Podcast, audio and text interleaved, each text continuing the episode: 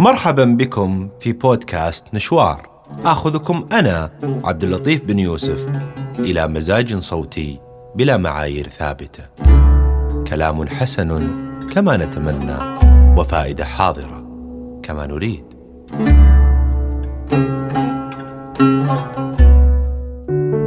في هذه الحلقة أحدثكم من الطابق الخمس وخمسين تحديدا من مدينة الأبراج والمصاعد من دبي. لأنني هنا بالضبط معلق بين السماء والأرض. سأتكلم عن شيء قد لا نتصور أبدا أنه كان بالفعل موجودا قبل الميلاد. فكرة بسيطة استطاعت أن تغير علاقتنا مع الجاذبية. أقصد المصعد. في البداية كانت البكرة الكرة البسيطة التي نستطيع من خلالها حمل أثقال كبيرة وكانت المصاعد. لذا وأنت اليوم تركب المصعد فائق السرعة تذكر أن هذا الشيء هو أحد أسباب وجود حضارة اليوم. لدي هنا معلومات ممتازة جدا عن التطور التاريخي للحياة العمودية إن صح التعبير. اختلافات كثيرة عن من كان له السبق في اختراع هذا أو ذاك. ما يهم فعلا هو أن نستشعر أن كل شيء حولنا اليوم ونعتبره طبيعي جدا لم يكن كذلك. هناك قصص كثيرة خلفه. وجهد وعرق وشعر أبيض. ما يلفت نظري هو أني كلما عدت إلى الحضارات القديمة أجد أن صانعي الحضارة الحقيقيين هم العبيد. من بنى الأهرامات هم العبيد. من شغل 24 مصعدا في الكولوسيوم بروما هم 200 عبد. ليستمتع الجمهور أنا وأنت بمشاهدة مصارعة بين عبدين. هذا ليس موضوعنا. ولكن حسب الإحصاءات في كل يوم تحمل مصاعد ما يقارب ثلث سكان الأرض. تخيل. إذا على هؤلاء أن يستشعروا أن هذا الاختراع حمله المستضعفون أولا. وأصبحت أنت تستمتع به اليوم بالطاقة الكهربائية. إن المصعد مسؤول عن تشكيل الحياة العصرية بشكل لا يقدره معظم البشر. الانتشار العمودي للناس وهو الذي حرضهم على الصعود إلى الأعلى. المصاعد غيرت شكل الحياة وطبيعتها. مثل السيارات تماما. في ستينيات القرن التاسع عشر ومع بداية وصول المصاعد كان الأمر متعلقا بالترف. كانت المصاعد في ردهات الفنادق الفخمة واستخدمت لإنقاذ الأثرياء من صعود السلالم. في البداية كانت غرفا متحركة مؤثثة بالثريات والمقاعد. والسجاد يعني بالعامية كشخة. لأن المتوقع حينها أن تكون هذه الرحلات العمودية مريحة وجذابة.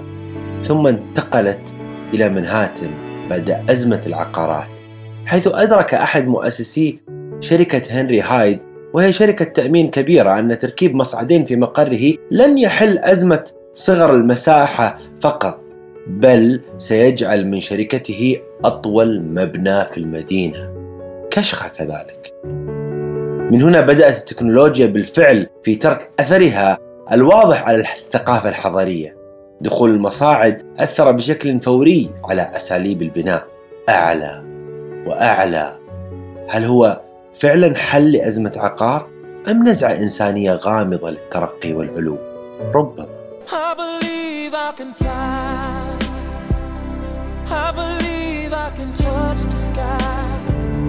في كل الأحوال يقول باتريك كراجات وهو مؤسس متحف المصاعد في نيويورك. لو لم تكن لدينا مصاعد لأصبح العالم مدينة كبيرة متصلة مكونة من خمسة أو ستة طوابق. تخيل. تغير الشكل الهرمي للمباني من الداخل. فقبل المصاعد كانت الطوابق العليا عبارة عن مساحات صغيرة للخدمات والغرف الضيقة التي تشغلها الخادمات وأصحاب الدخل المحدود أو كما يقول المصريون. غرفة فوق السطوح. الذين كانوا على استعداد أن يتسلقوا درجات السلالم مقابل انخفاض قيمة الإيجار. هناك حيث كانت الأسطح لنشر الغسيل وأحاديث الجارات والنظرات المسروقة والنوم الفقير وغيرها مما يصعب شرحه. كانت حياة بسيطة ومرتبطة بغرفة فوق السطوح. طلعت فوق السطوح انده على طيري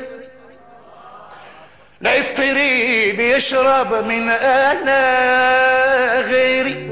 ولأن المصعد أصبح أكثر سرعة تحولت الأدوار العلوية في المباني والفنادق إلى الأكثر سعرا وفخامة مع الإطلالة الجميلة وبعد عن ضوضاء الشوارع وتحويل الأسطح إلى حدائق علوية. كل هذا دون المرور بعناء تسلق السلالم. كان أقصى ارتفاع نموذجي للمباني التجارية والسكنية هو خمسة طوابق ومنذ اختراع المصاعد السريعة صعدت المباني بقدر صعود المصعد معها كعلاقة تكاملية مثالية. أصبحت الشقق الفاخرة البنت هاوس الطابق العلوي نقلة نوعية في عالم العمارة والسكن. حيث قدمت لنا سحرا جديدا جعل الأثرياء يسرعون إلى قمم المباني. بعدما كانوا يتسابقون على شراء منازل بمساحات كبيرة على أراضي شاسعة. ليس هذا وحسب بل أصبحت المباني والأبراج تقدم عروضا نارية بأضواء متوهجة كالتي يقدمها برج خليفة هنا في دبي أطول مبنى في العالم. ورغم هذا ما زالت المصاعد مرادفا للصدفة والمواقف الغريبة بل والكوميدية حتى المرعبة. هذه المساحة المحدودة قد تكون أمنية لقاء بين عاشقين أو أن تكون الأمنية ليس الصعود بل أن يتوقف المصعد تخيل ومن الممكن كذلك أن تكون ساحة حرب باردة لا تلتقط الأنفاس فيها.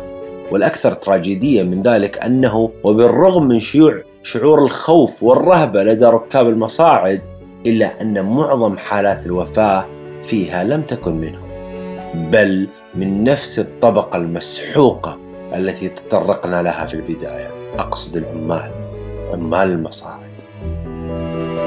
كما استغلت السينما والمسلسلات المصعد كلحظة حاسمة تمرر من خلالها الكوميديا والتراجيديا. كابينة مغلقة صغيرة تغري أي كاتب سيناريو. كابينة لو توقفت أعطت دراما خارقة. كلنا نتوقع ذلك المشهد. ومع ذلك نظل نستمتع به. عجيب. في عام 1922 صنعت موسيقى المصعد المعروفة باسم موزاك لتهدئة الركاب الذين يستخدمون المصاعد لأول مرة. حيث كان من الصعب إقناعهم بالركوب في كابينة صغيرة تتجه إلى الأعلى بارتفاع شاهق كما أصبح استخدام هذه الموسيقى الهادئة أمرا شائعا بل يستخدم اليوم في العديد من المناطق بجانب المصاعد مراكز التسوق محلات البقالة المتاجر السفن السياحية المطارات وأنظمة الهاتف وغيرها. وقد ثبت أن موسيقى المصعد يمكن أن تجعل المشتري يظل لفترة أطول. يعني يشتري أكثر. منذ ذلك الحين أصبح يطلق على الموسيقى المستخدمة كخلفية في المتاجر والأماكن العامة بموسيقى المصاعد. وللأمانة طلعت على مجموعة مدهشة من المقاطع الموسيقية للمصاعد بل وساعدتني على كتابة هذا النص النص الذي أتلوه عليكم. شاركوني.